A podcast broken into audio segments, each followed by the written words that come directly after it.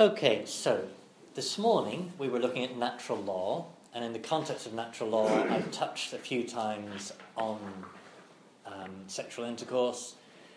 Today, this afternoon, we're going to look directly at the question of contraception. So, one single focus, but actually, in that one issue, contraception, uh, there actually is kind of in the negative all the other things. So, if you're clear about why contraception is wrong, you're also going to be clear about why homosexuality is a misuse of the sexual order, um, and similarly, even why remarriage, um, likewise, is a contradiction to what sexuality is about. Now, I've given you some notes here. Um, I've actually, we're not going to go through them in order. We're going to go through them slightly differently. So, if we can start with page six of the notes you've got there.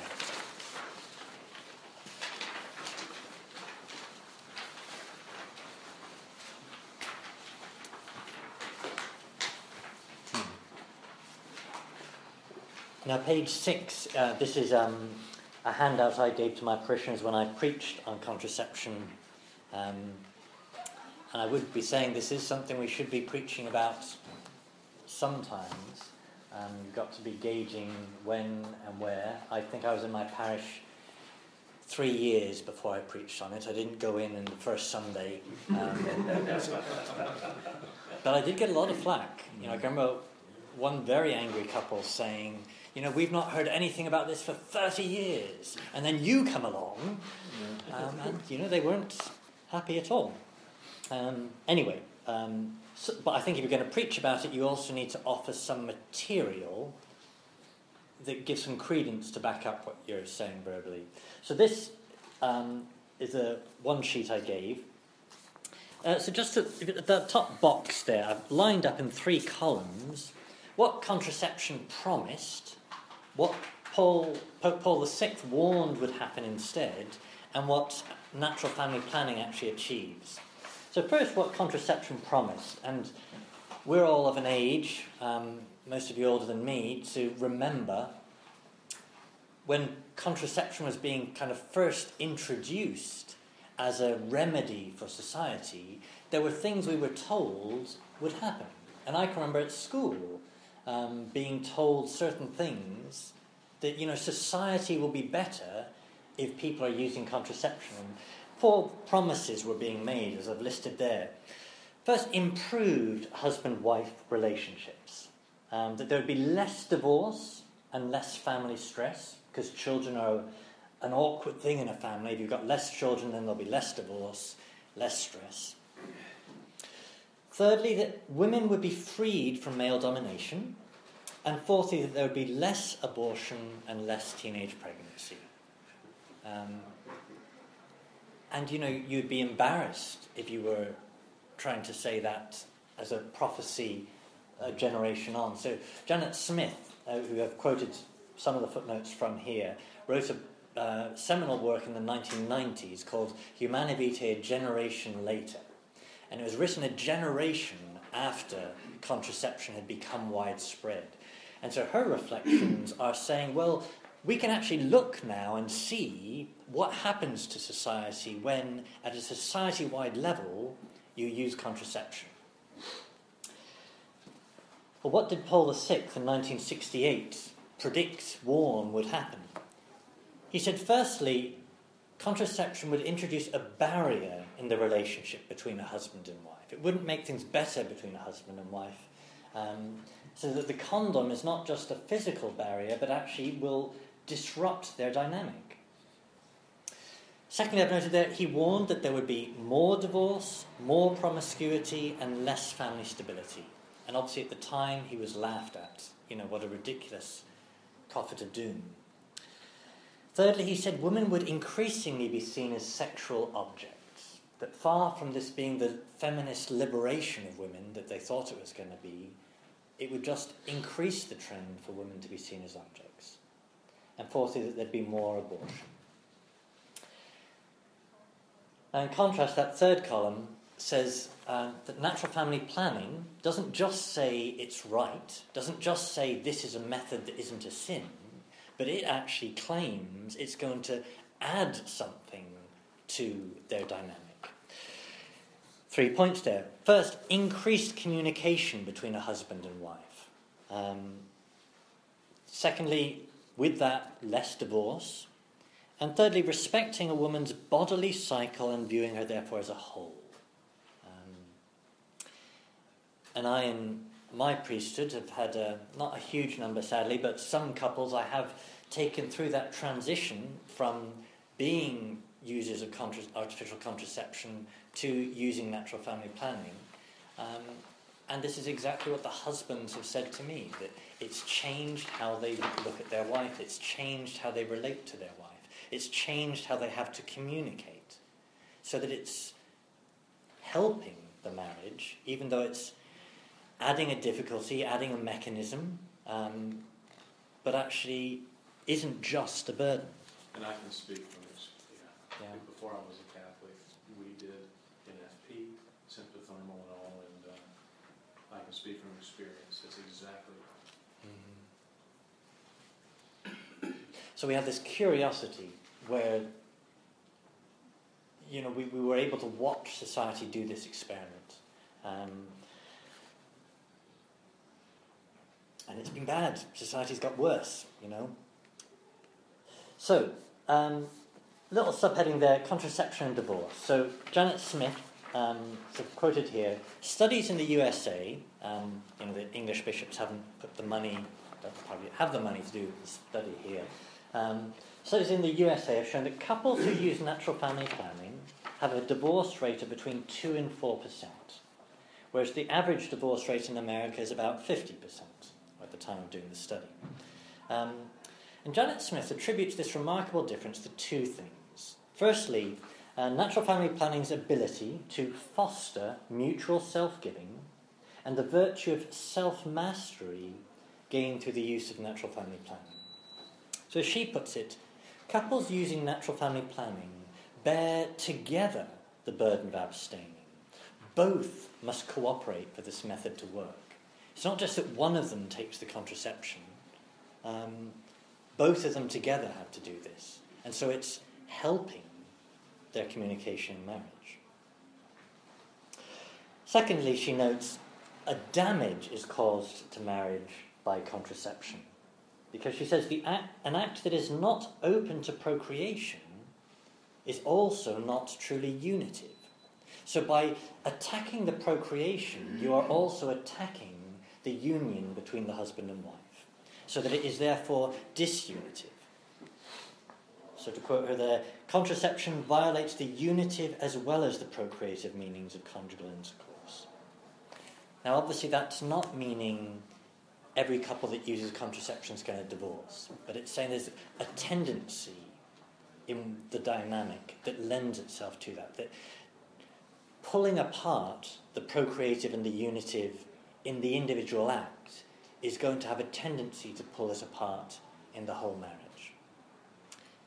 And certainly it's not hard to argue that at the level of our society, um, that that's exactly what we've witnessed. But she's saying actually that's what happens as a tendency in each action, in each couple, in each marriage. So, after that is a kind of introductory thought.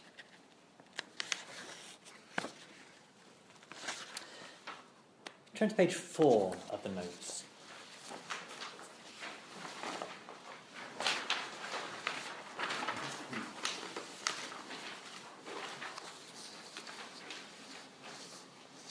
I want to say a word about what the church is not teaching, um, because it's widely misunderstood.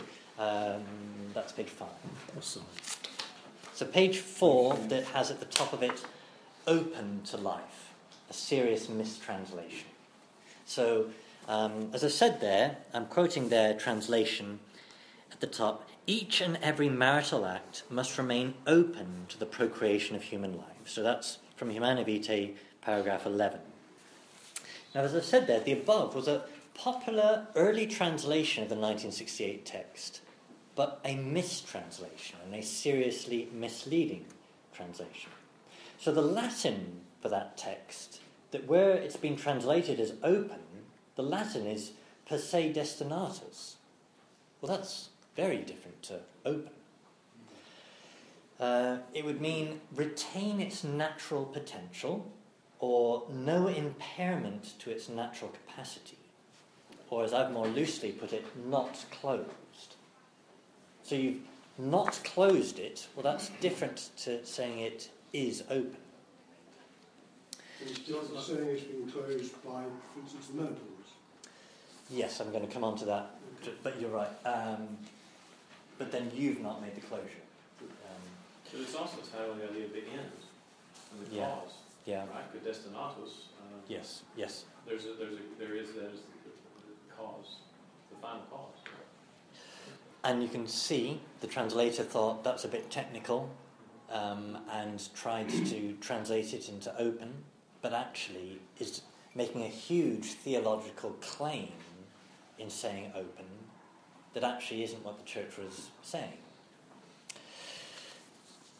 Now, let me, um, the rest of this page, I'm trying to spell out what this means. Per se destinatus, I've said, does not imply a subjective attitude. So, two things it is not saying. The couple must be desiring a child with each act of intercourse. So, that isn't what the church is saying. The couple must not be planning an abortion if they conceive. So, I've heard priests say, open to life, you've got to be open to life. That means you're, you're not intending to have an abortion if you get pregnant. Um, well, that might be true or good, but that's not actually what is being meant here. Further, likewise, it does not imply the objective state that the couple are fertile and this, at this moment and likely to conceive. That would be open to life, but that isn't what the church is saying. Lastly, NFP is not saying that NFP is permissible because it doesn't work and therefore the act is open to life. I've heard this um, preached about. Sincere priests who have been working on this mistranslation saying you've got to be open to life, um, and you know, NFP um, kind of means conception's less likely, but it's not a guaranteed mechanism, and therefore you're still open to life. Well, that isn't what the church is meaning. It's meaning actually something very different, a little more technical, but quite different. I've given two examples of sexual acts that remain per se destinatus to human procreation.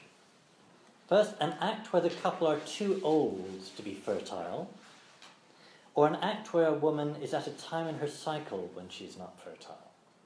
Now, in both cases, the act in itself remains destined to this end of union and procreation. It's not able to achieve that end because the couple are too old or she's at a time in her cycle when she's not fertile. But they haven't changed the end. Now, that's very different to saying they've got to be open in the sense of wanting a child or open in the sense of subjectively willing a child.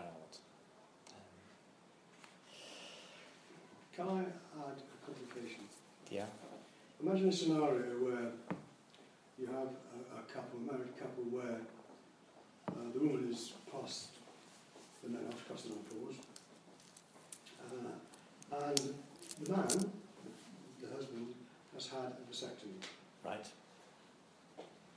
Would the act of sexual union uh, meet the fecundity criterion? Um, he, Or should he go and have his vasectomy reversed? well, he has mutilated his body in the vasectomy. But that was a past act. Their marriage isn't going to become fertile by him reversing that process. So, in his case, because they're already of an age where she's not going to conceive, it would be a procedure that would have a slight risk, as any operation does, for no gain. Um, um, it would be different if a couple were young enough where actually. Um,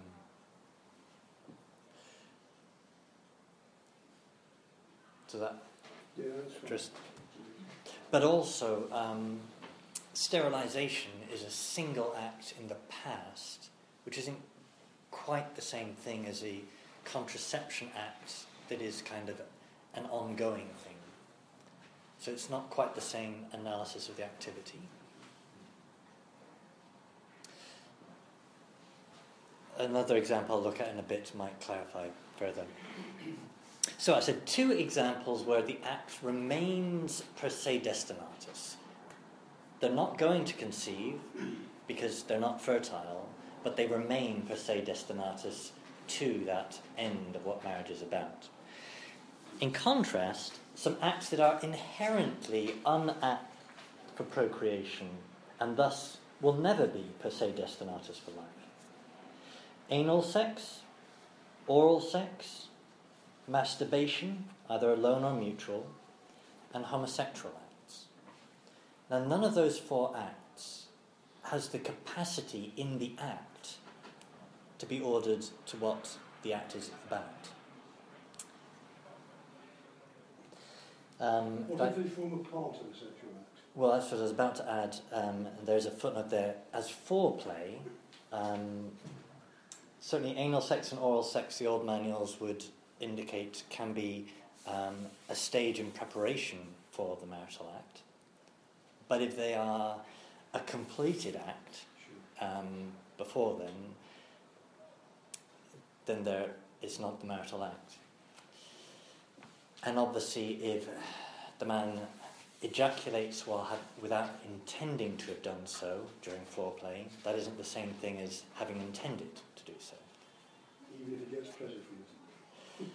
Uh, well, back to as we discussed last time, um, taking pleasure can be voluntary or involuntary. Um, so, Okay, sorry. and obviously, there's the capacity for a lot of self-deception in that. You know. Um, so there's the difference here between an act that in itself is ordered to what marriage is about, but in a particular case isn't going to achieve that end because the couple aren't fertile, or some actions that are just inherently unable to ever achieve that end, um, like anal sex. So, bottom of the page there, summing that up. The word open is subjective and refers to the motive of the couple. In contrast, retain its natural potential is objective and refers to something in the action itself. So, in this moral analysis, that's what we're concerned about. We're not concerned about the subjective attitude, that's a secondary thought what the church is talking about is actually an objective thing in the nature of the act itself. Now, I'm saying that as a kind of introduction to hopefully remove a misconception before we actually look at the thing itself. So, before I go any further, Just, just one, one question. Um, the argument, uh, one of the arguments used at, at the time um, of, uh, that Humanae Vitae came out was that uh, when a married couple used contraception uh, only intending to regulate but not to exclude uh, conception at some time which they, they judged to be right, that it would then be possible to say that, um, to use the phrase, the Latin phrase, that it was still per se destinatus. Now, can you, can you just be clear with us why that argument, why that argument doesn't work or was rejected, whereas um, uh, sex intercourse between a married couple at a time when the woman's cycle means that she's not fertile, why that is still, why that is deemed to be per se the other is not. I think that's going to become clear in what I'm Oh, going to lay out. that's- Well, that's- but um, the, there's a question of a part and a total, totality in what you're saying. So the argument that was rejected by Paul VI was basically saying, well, if the marriage as a whole is open to life, Yeah, yeah. then an individual act doesn't have to be. Yes, indeed, the. And what he's saying is, no, each individual act has to remain per se destinatus. Right. Okay. The question we need to look at a little more specifically now is what is per se destinatus? What is it ordered to? And what thwarts that being ordered to? Because that was the, that was the, uh, if you will, the case made in Lambeth nineteen thirty, Right. which permitted, uh, Okay. married couples to Yes. contracept. And then, of course, Casti Connubii Mhm. was the response in nineteen thirty-one, Mhm. which was even, was prophetic of even Paul VI, of the ecology breaking down. Yes, to be saying that in the 1930s is amazing, really, isn't it? Um, But they were using the same, the Anglicans were using the same argument. Right, right. Um, and the saying that my marriage is open in general to children, just not tonight, um, is actually focusing on the subjective more than the objective. Anyway, let's look more specifically. We're wanting to think of the question per se destinatus. Destined to what? What is the end that the act is pointing to? What is the end that marriage is pointing to if we're going to know whether this particular action is pointing to it or not? Okay? So, page one of the notes I've given you, which is the logical place to begin. So, here I'm shifting the focus slightly and actually thinking about marriage more than just sex. Um, and again, as I started even before that at the top, recapping, a human act is judged good if it is in keeping with the end of that activity. An unaided reason, I've said, can discern the nature of an activity, the end of an activity, and correspondingly the moral law about governing its right use. So, we're wanting to look at marriage, the marriage act, and see what is the end, the nature of that activity.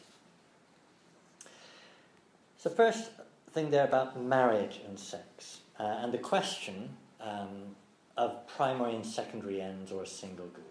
So, said there, Orthodox scholars differ in the precise details of their analysis of the ends and goods of marriage. The traditional approach distinguishes different ends and then ranks them in a hierarchy. In contrast, some modern scholars, modern Orthodox scholars, let me point out, argue that church teaching has developed on this point and now speak of a single good in marriage. Regardless, in each scheme, to thwart one end or one meaning is to thwart the nature of the marital act itself. So next said, it can be morally permissible to seek one end while not actualizing the other end, i.e., to seek the unitive while in the absence of the procreative.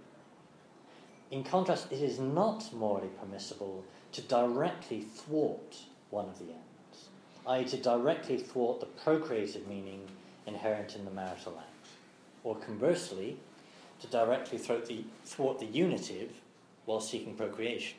So, a woman wants to get pregnant but not with her husband, um, that is seeking procreation but thwarting the union, unitive end of the act. So, these two ends are there. You don't have to be seeking both of them, but you can't be thwarting either. Well, I'm going to spell that out a little more specifically as we go on. Uh, but before we go on, um, to note the difference in terminology here. So, first, I've said the traditional terminology, a hierarchy of three different ends. So, marriage and the marital acts are traditionally described as having a hierarchy of three ends. First end, the procreation raising of children, and in particular, Christian children. Why did God establish the sacrament of marriage? So that Christian generations might proceed. At a society level, what is marriage about? It's about the raising up of a next generation and having a place where the next generation can grow up secure. Secondly, it's about the union of the couple for themselves, for their benefit. And thirdly, It's about the remedying of concupiscence, i.e., to not burn with passion, as St. Paul puts it. And that is obviously the least glorious purposes, uh, ends of marriage, but it is an end of marriage. And here in confession, over the years, you know, I see actually it's not a glorious thing, but actually men need a, or a lot of men need a place where they're not going to burn with passion, that, that they're going to be able to use that properly directed. And that is the actual sequence in the marriage, the solemnization, the matrimony in the Book of Common Prayer. Mm. Is it right? Yeah, you can see that. Firstly, it was sort of a second, that, and then, so. Right. So, uh, we, I've I've said this a You would, hundred, you were about a hundred times. You. Right. That it was ordained as a, as a remedy against sin. Yeah, Right. not like brute beasts. Mm, right, right. now that hierarchy of three ends, which order it comes in, depending depends what angle you're looking at it. If you're looking at it on how marriage serves society, then the ordering to children comes first. Obviously, if you're looking at it from the angle of what you as a young man are looking for, well, you don't go to a young woman and say, I would like a child. You know, you, you go to the young woman seeking her and knowing that that has an ordering to children. So, where this ranks depends on which question you're asking. Um, if you're asking what you, as your subjective motive, are bringing, well, you're seeking a spouse, through the spouse, openness to children, and a place where your concupiscence will be remedied. Um, okay, second terminology. So, Humanae Vitae, the encyclical of Paul VI in 1968, addressing this question, he doesn't list a hierarchy of ends. He lists these two ends together the procreative and the unitive. He says these two meanings, is the term he uses, are inseparable. Not that they are one over the other. What he is arguing is you can't separate them. Um, thirdly, there's an argument used by Germain Grisez and a lot of other Orthodox scholars, um, though I think, in the light of um, the homosexual marriage debate, actually, this argument has less impetus now. Um, but he argues that marriage consists of a single good that includes both the unitive and the procreative.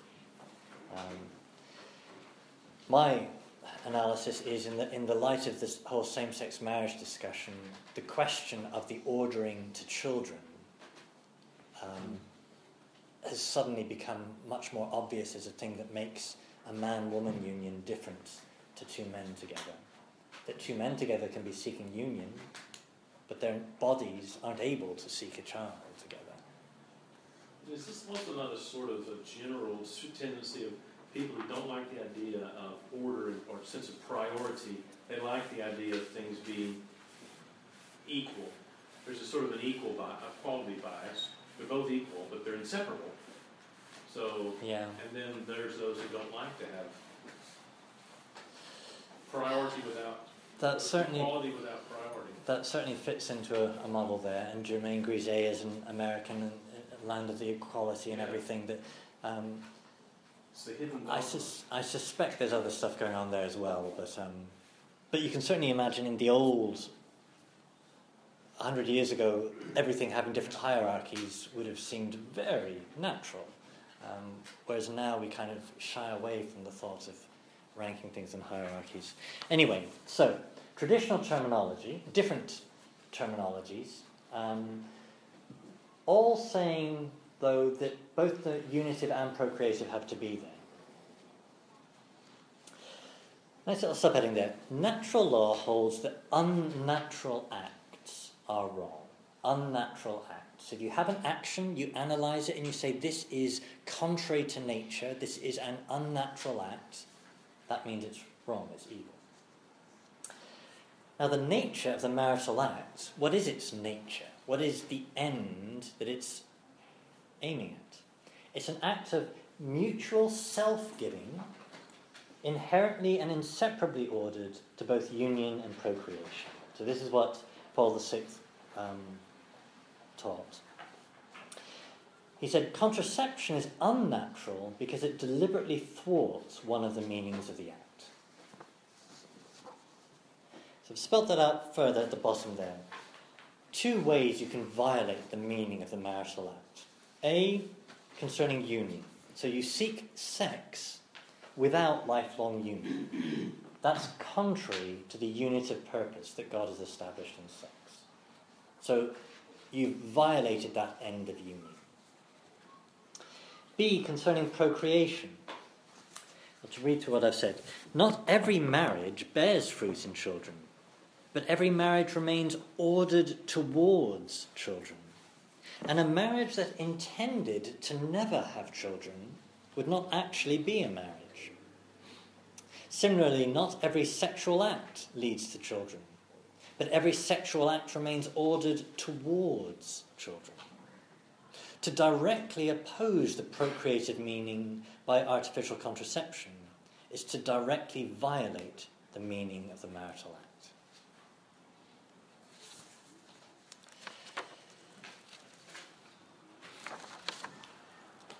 Um, Okay, let's spell this out a bit further on the next page, page two.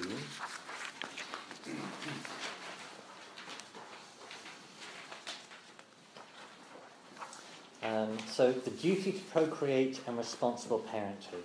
So you know, Paul, uh, Pope Francis was recently quoted saying that Catholics shouldn't breed like rabbits, um, and you know this.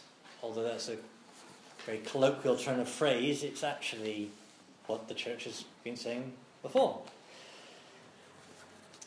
So, in the sacrament of marriage, the couple receive a mission.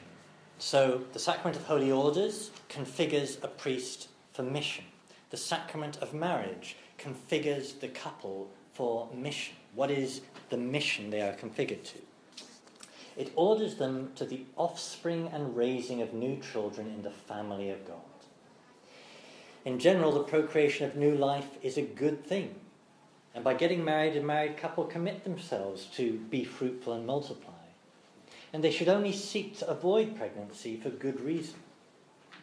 Nonetheless, as Humanae Vitae says, if there are well grounded reasons for spacing births arising from physical or psychological condition of husband or wife, or from external circumstances, the Church teaches that married people may then take advantage of the natural cycles imminent in the reproductive system and engage in marital intercourse only during those times when they are infertile, thus controlling birth in a way that does not in the least offend the moral, moral principles which we have just explained. Okay, I'm now wanting to clarify my terms here and actually say what does the church mean by the phrase natural family planning. So, in natural family planning, a couple seek to postpone or avoid pregnancy, but to seek to do this by using a method that respects the nature of the marriage act. Whereas contraception changes the marital act by an action that directly renders it infertile. In contrast, in natural family planning, a couple do not directly change the act itself. In NFP, a couple abstain from sex when the wife is fertile and enjoy the marital embrace when she is not. This involves the couple charting medical signs that indicate the wife's fertility. Um, so, what is the moral difference between natural family planning and contraception? As I've said here, the difference does not lie in the intention. So, in both cases, the intention is the same to not procreate as a result of this particular act of sexual intercourse. The difference does not lie in the end. In both cases, it's the same end no child at this moment. The difference lies in the means to the end. So in contraception, the couple engage in an act they have altered, altered in a way that violates the inherent meaning of the sexual act, which is both unitive and procreative. They have rendered the act infertile by an act either, as Janet Smith distinguishes it, an act either before or during or after intercourse. Those are different forms of contraception. Um, in contrast, in natural family planning, the couple either abstain from sexual intercourse if she's fertile, or they engage in an unaltered act of sexual intercourse. In both cases, the acts they do engage with have not been altered in any way. This is the next, the key point.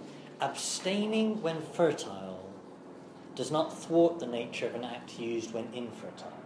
It remains an ordinary act of intercourse. The nature of the act has not changed, its finality is not tampered with. So let me spell it out a bit more specifically. Um, to have sexual intercourse when you're not fertile is not a sin. There's nothing wrong with it. You're not fertile, you know you're not fertile, there's nothing wrong with having sex. To abstain from having sex when you are fertile is not sinful, or generally speaking, is not sinful. So, abstaining from sex isn't sinful. Having sex when you're infertile isn't sinful. When could abstaining be sinful? Punishment? Uh, well, it could be, though that might be, yes, but you're right. So if the wife kind of punishes her husband by um, no sex tonight, then yes, that could be. In this context, I'm more thinking of um, a couple could plan to never, ever, ever have a child by using NFP. So they're not ever going to use a condom, they're not ever going to take the pill, but they are never going to have a child. So that would not be a marriage. That would not be a marriage, no. And if that could be proven, the church would have no difficulty with A, that. a- a- a de- de- declaration of nullity, yes, indeed. Uh, if that was the intention from the beginning, then that wouldn't be a marriage. Sorry, what if, it's, what what if it's the intention of one of the couples and that was something that they did not declare at the time of the marriage? That's a canon law question rather than a. um, but um, that would invalidate the marriage because they've got to both be seeking Yeah. that to make it a marriage. It's got to be mutual. It's a simulation of the sacrament. One of the parties is, is simulating their goodwill to enter into it, but they're actually committing fraud. Right. Now, the question in canon law is how that gets manifested in a public forum. because the general principle is that marriage enjoys the favour of the law. So unless there's a public manifestation that this isn't a marriage, um, you know, it's got to be proved in the public forum. Um, public forum in the sense of a church court. Um, so it might be that the wife says to her, or the wife to be says to her mother the night before the marriage, I'm never going to have a child. I've not told him, but I'm never going to have a child. Um, so the fact she said to her mother beforehand, and she then later testifies to that in a church court, um, would be a public manifestation. But if she never told anybody that's what she was planning, um, that's more difficult to ascertain than And and, and how the how the canon lawyers deal with that, I'm not sure. Is, the, This may be something for next time to talk about the special cases of a confession. What if she contracepts without him knowing? By, using, Um, by using the pill, for example. right. Then so he, he, thinks, and, and to all intents and purposes, they're having sex which is open to procreation, mhm. but she knows it's not. then he doesn't bear any guilt for that. No. Um, that is actually one of the things we'll look at the principles of cooperation when one couple, because it takes two people to have sex, it takes two people to be, but to use contraception, only one of them needs to be using a contraceptive. If the other party knows at what stage are they morally liable, and it in part depends what method of contraception.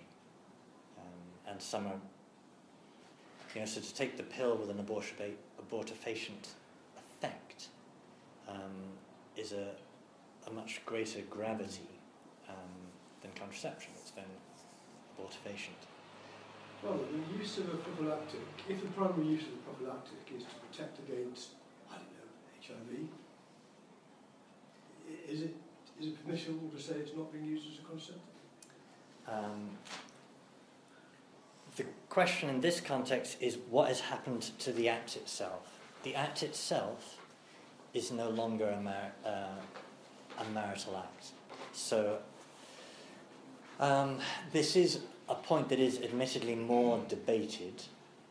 Um, so, there are a small number of Orthodox Catholic theologians who would argue contrary to what I'm now saying, but the vast majority would say condomistic sexual intercourse is no longer, uh, properly speaking, a marriage.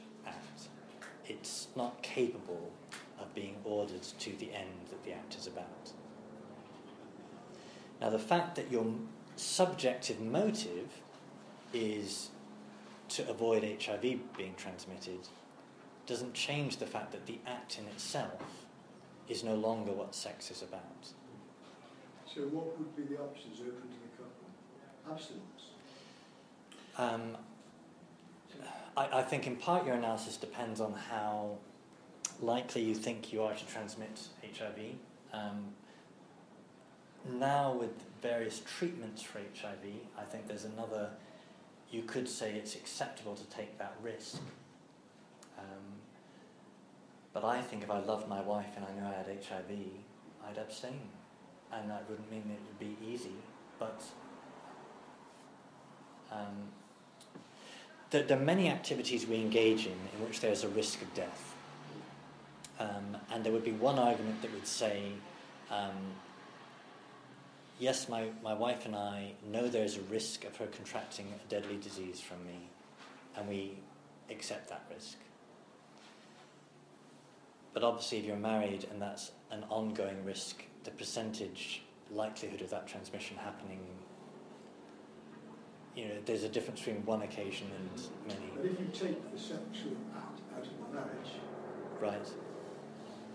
then there is an argument that the marriage doesn't exist. Um, if, the, if you took the sexual act out of the marriage at the beginning, Okay. then it wouldn't be consummated. Sure. But there are all kinds of health conditions where a couple are no longer able to, Yeah, I understand. um, and it doesn't cease to be a marriage. Um, If I, probably ter- terribly naive here as a, a single person, um, but I don't quite see how in the course of a, a marriage you can easily sort of make this distinction between, uh, you know, about sexual acts and, uh, you know, well, it isn't, it isn't the right time or something, and uh, that's sort of where some of the, the marriage could help us. Um, uh, you know, how, You just listen to your wife. well, well, there is a, that's an advantage I haven't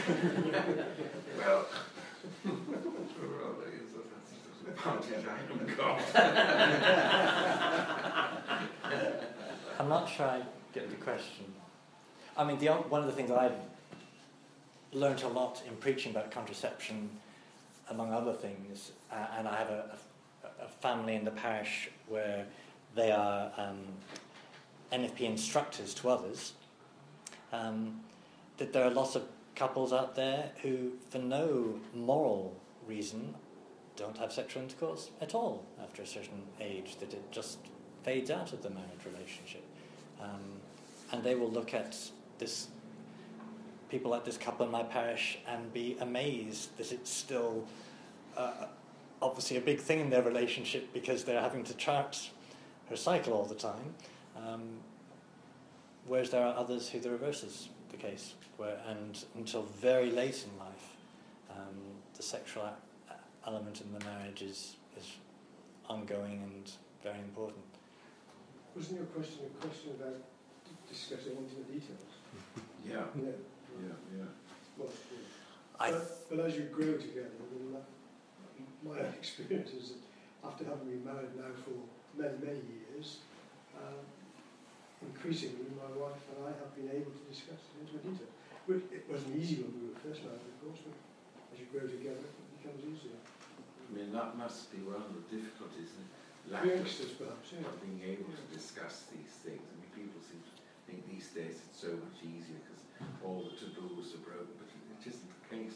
No, it isn't the case. is it? Well, people, people should, one, one would assume that, that after sort of 40 years of anything goes, that, that couples in particular would find it incredibly easy to, to, to talk about, you know, talk about themselves, talk about what turns them on, to talk about what should we do, what shan't we do. But my impression uh, of 40 years is that the reverse is true. That, No, I that, disagree with that that. young people, that young people find it incredibly difficult to be at ease So- with so- each other and talking about the things which, which really matter. No, we're talking cross purposes. I, Ah.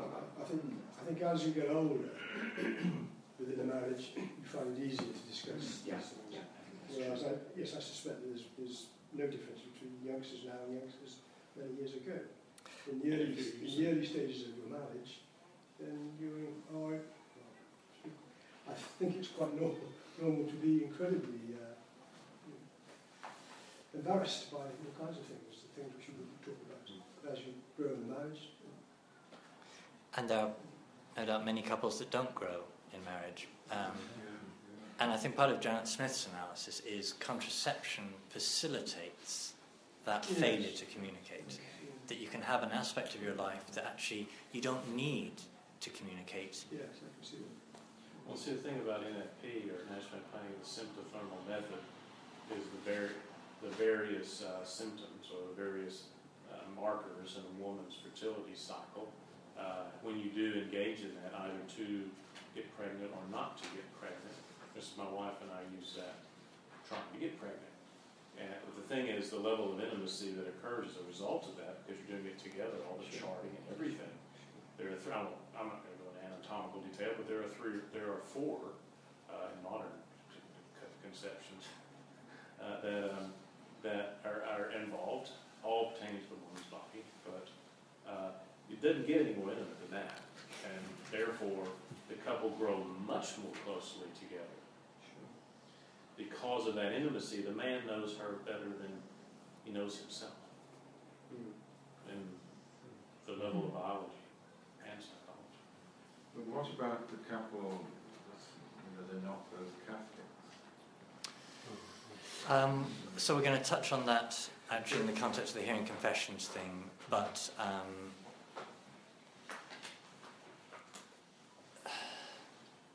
can we first look at the, the question of what contraception is uh, before we look at the question of what to do when one of them, when they disagree about what's right and wrong?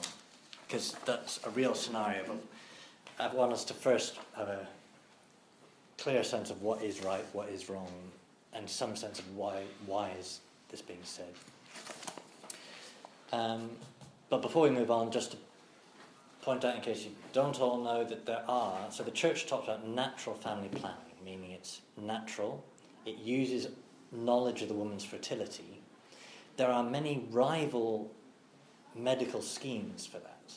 Um, and the church doesn't say this is the one. So the Billings method is one.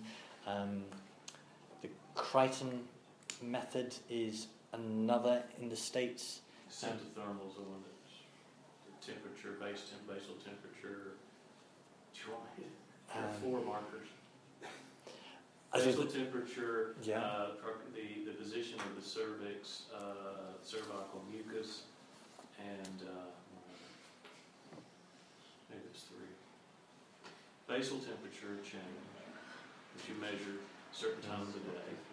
You have to you measure it, so, so the margin's 0.4 which indicates the luteinization has occurred, where you've got the luteinizing hormones gone up, therefore you've got, you've got ovulation. It, it's all, oh, it's fascinating. but the, the, point I wanted to make, though, is that um, there are different medical determinings of whether the woman is fertile or not. And the church isn't saying this is the method, medical process, it's saying ethically you're seeing whether she's fertile rather than changing the act to make her infertile. Um, interestingly, some of the most uh, heated arguments I've heard have been between people of different methods. so, so they're both using natural family planning but disagreeing about you know, your method rate is 97%, ours is 99%, and um, predictable and whatever. Anyway, so um, what's the point? You're using natural family planning. To repeat what I was saying before, what are you doing? You are abstaining when you are fertile. There's nothing wrong with abstaining when you're fertile, presuming you've got a, a licit reason to not be seeking a child, not just a selfish reason. Um, so, interestingly, the church doesn't spell out what grave reasons would be. It does use the phrase serious, so not just trivial reasons, but it could be serious economic reasons, health reasons, psychological reasons in terms of the health of one of the spouses. There's a reason for you not to be seeking a child. So, how do you do that? Well, you abstain when you know she's fertile. And there's nothing wrong with abstaining. Your abstaining when she is fertile does not change the act when she is infertile. And so you engage in the act when she is infertile, and it is an unaltered act. It's not been thwarted in any sense. The, the end of the act, the per se destinatus, remains in place. You've not attacked the end of the act. Would, would there in fact be, be a, a pointer in, in natural law to the fact that um, hu- human women, Mm. uh, human beings who are women, um, are, are, not, are, are not 365 days a year fertile? No. So that, so that what we're saying is that by is, is that by uh, is that um, when we when we look at what is what is natural to human beings, uh, a woman has both a fertile and an infertile um, period, which would seem to suggest that uh, that a woman is not to conceive, you know, in every act of Right. of, of intercourse. It, it, it was just a thought that that, natu- that naturally, when we look at the way that human beings are actually made, that fertility all the time is not natural. The, the, the, yes. Uh, whether that's a result of the fall or not is another question. Well, back to the remedy for concupiscence. So, Oh. so why is it that a husband and wife seek sexual intercourse um, when they're not going to have a child? Is it not said that because the reason, the reason for that is that because all animals, all female animals have this period of fertile infertility, those that do not fair, form pair bonds, the female is not receptive, except when she's on heat. Those that do fair, form pair, form pair bonds need to have a continuum mechanism on which the couple stay together for the sake of raising the children who require extra care during their upward breeding. I've not heard that spelt out quite that way, but I can, I can see that logic. Um, Apparently. yeah. And there is certainly a fact that, that women do, uh, there, there tends to be a higher libido during the ovulatory period. Right. Um, okay, um, page three of the notes. So this is actually the last page for us to look through. Um, so it says page three at the bottom. At the top it says respecting the purposes built into our nature. So I'm wanting to kind of look a little more closely. Why is it important that I respect the ends built into my nature? So I don't think it's too difficult to say we can see that marriage is about union and procreation. We can see that the Marriage Act is about union and procreation. Why does it really matter that I respect that end um, in my activity? At the top there, I've quoted from Humanae Vitae there's a need for reverence due to the whole human organism and its natural functions. Reverence. I've said that Janet Smith makes this comparison. She compares seeing through an eye that is partially blind through no fault of your own, or engaging in a marital act that you know to be infertile, but you haven't caused it to be so. Comparing that with deliberately blinding yourself or deliberately making yourself infertile. In both of these second examples, there's been a direct thwarting of the purpose of the bodily organ, thus opposing the good of the person inherent in that purpose, and simultaneously thwarting the intention of the Creator. So back to the eye. You know, I don't have great eyesight. Um, I take my glasses off, and actually, you're kind of there. Um, if I'd lost my glasses today, it would not be a sin for me to see as well as I can with this eye. I have a partially blinded eye, partially able to do what it's aiming to do. I've not thwarted its ability to see. That would be very different to me causing my eye to be this unable to function. So I am using my eye in as much as it is able to be used, um, even though it's not fully functioning. And Janet Smith is saying that's like engaging in the marital act, knowing that it's not fully functioning, it's not fertile at this time, it's partially functioning, the unitive dimension is there, um, and I know that's the case, but I haven't directly caused it, I haven't directly damaged it.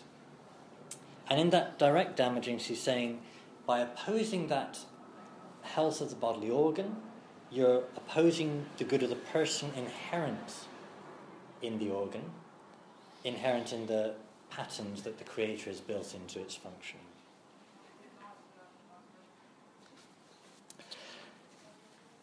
Okay, I've spelled that out following her argument in four points next. Firstly, an organ has a function that it is naturally ordered to. She says this function can be discerned by observing the purpose it in fact accomplishes when it is healthy and functioning properly. Now she notes further, uh, it's interesting about evolution. She says that evolution backs the notion that body parts each have a teleology, an end, a function, because natural selection adapts each specific organ, organ in order to be useful in a particular environment. So your organ has a function that it's ordered towards. Secondly, she says there's no shame in having an organ that fails to function. Three, there is nothing wrong in using an organ that's not achieving its function or its full function. But four, there is something wrong in deliberately thwarting the natural ordination of an act. And why? She says, because we must respect the purposes that are built into our nature by the Creator. Um, so, this thing about reason, law, nature, that the Creator has put these purposes and functions uh, into what we are. What if we introduce the word faith into some of this? In terms of um, engaging in the marital act that you know to be infertile but haven't caused to be so, right? Um, in my own family, my nephew married a, a, young girl who is actually infertile, medically proven, mm-hmm. things like that. But they're both Catholic, and their faith in every mar- um, sexual encounter, intercourse, they both have the faith that maybe just God may be able to do something. I don't think that's what makes it morally right. Right. Um, okay. So they haven't caused their infertility. Mm-hmm. Um, they've not thwarted the end there of the act. It would be like someone who's partially blind. Mm-hmm. Um, you might want to be able to see, and if they're going to have a lifetime of not being fertile, chances are they're going to. Yes, I understand. yeah. Um, but I'd say they, their act doesn't become moral because they're want open or hoping for a Yeah. child. It, it, it's moral because they haven't caused the infertility. Okay. They haven't attacked the end built into the purpose of the Act. Mm. But just pure simple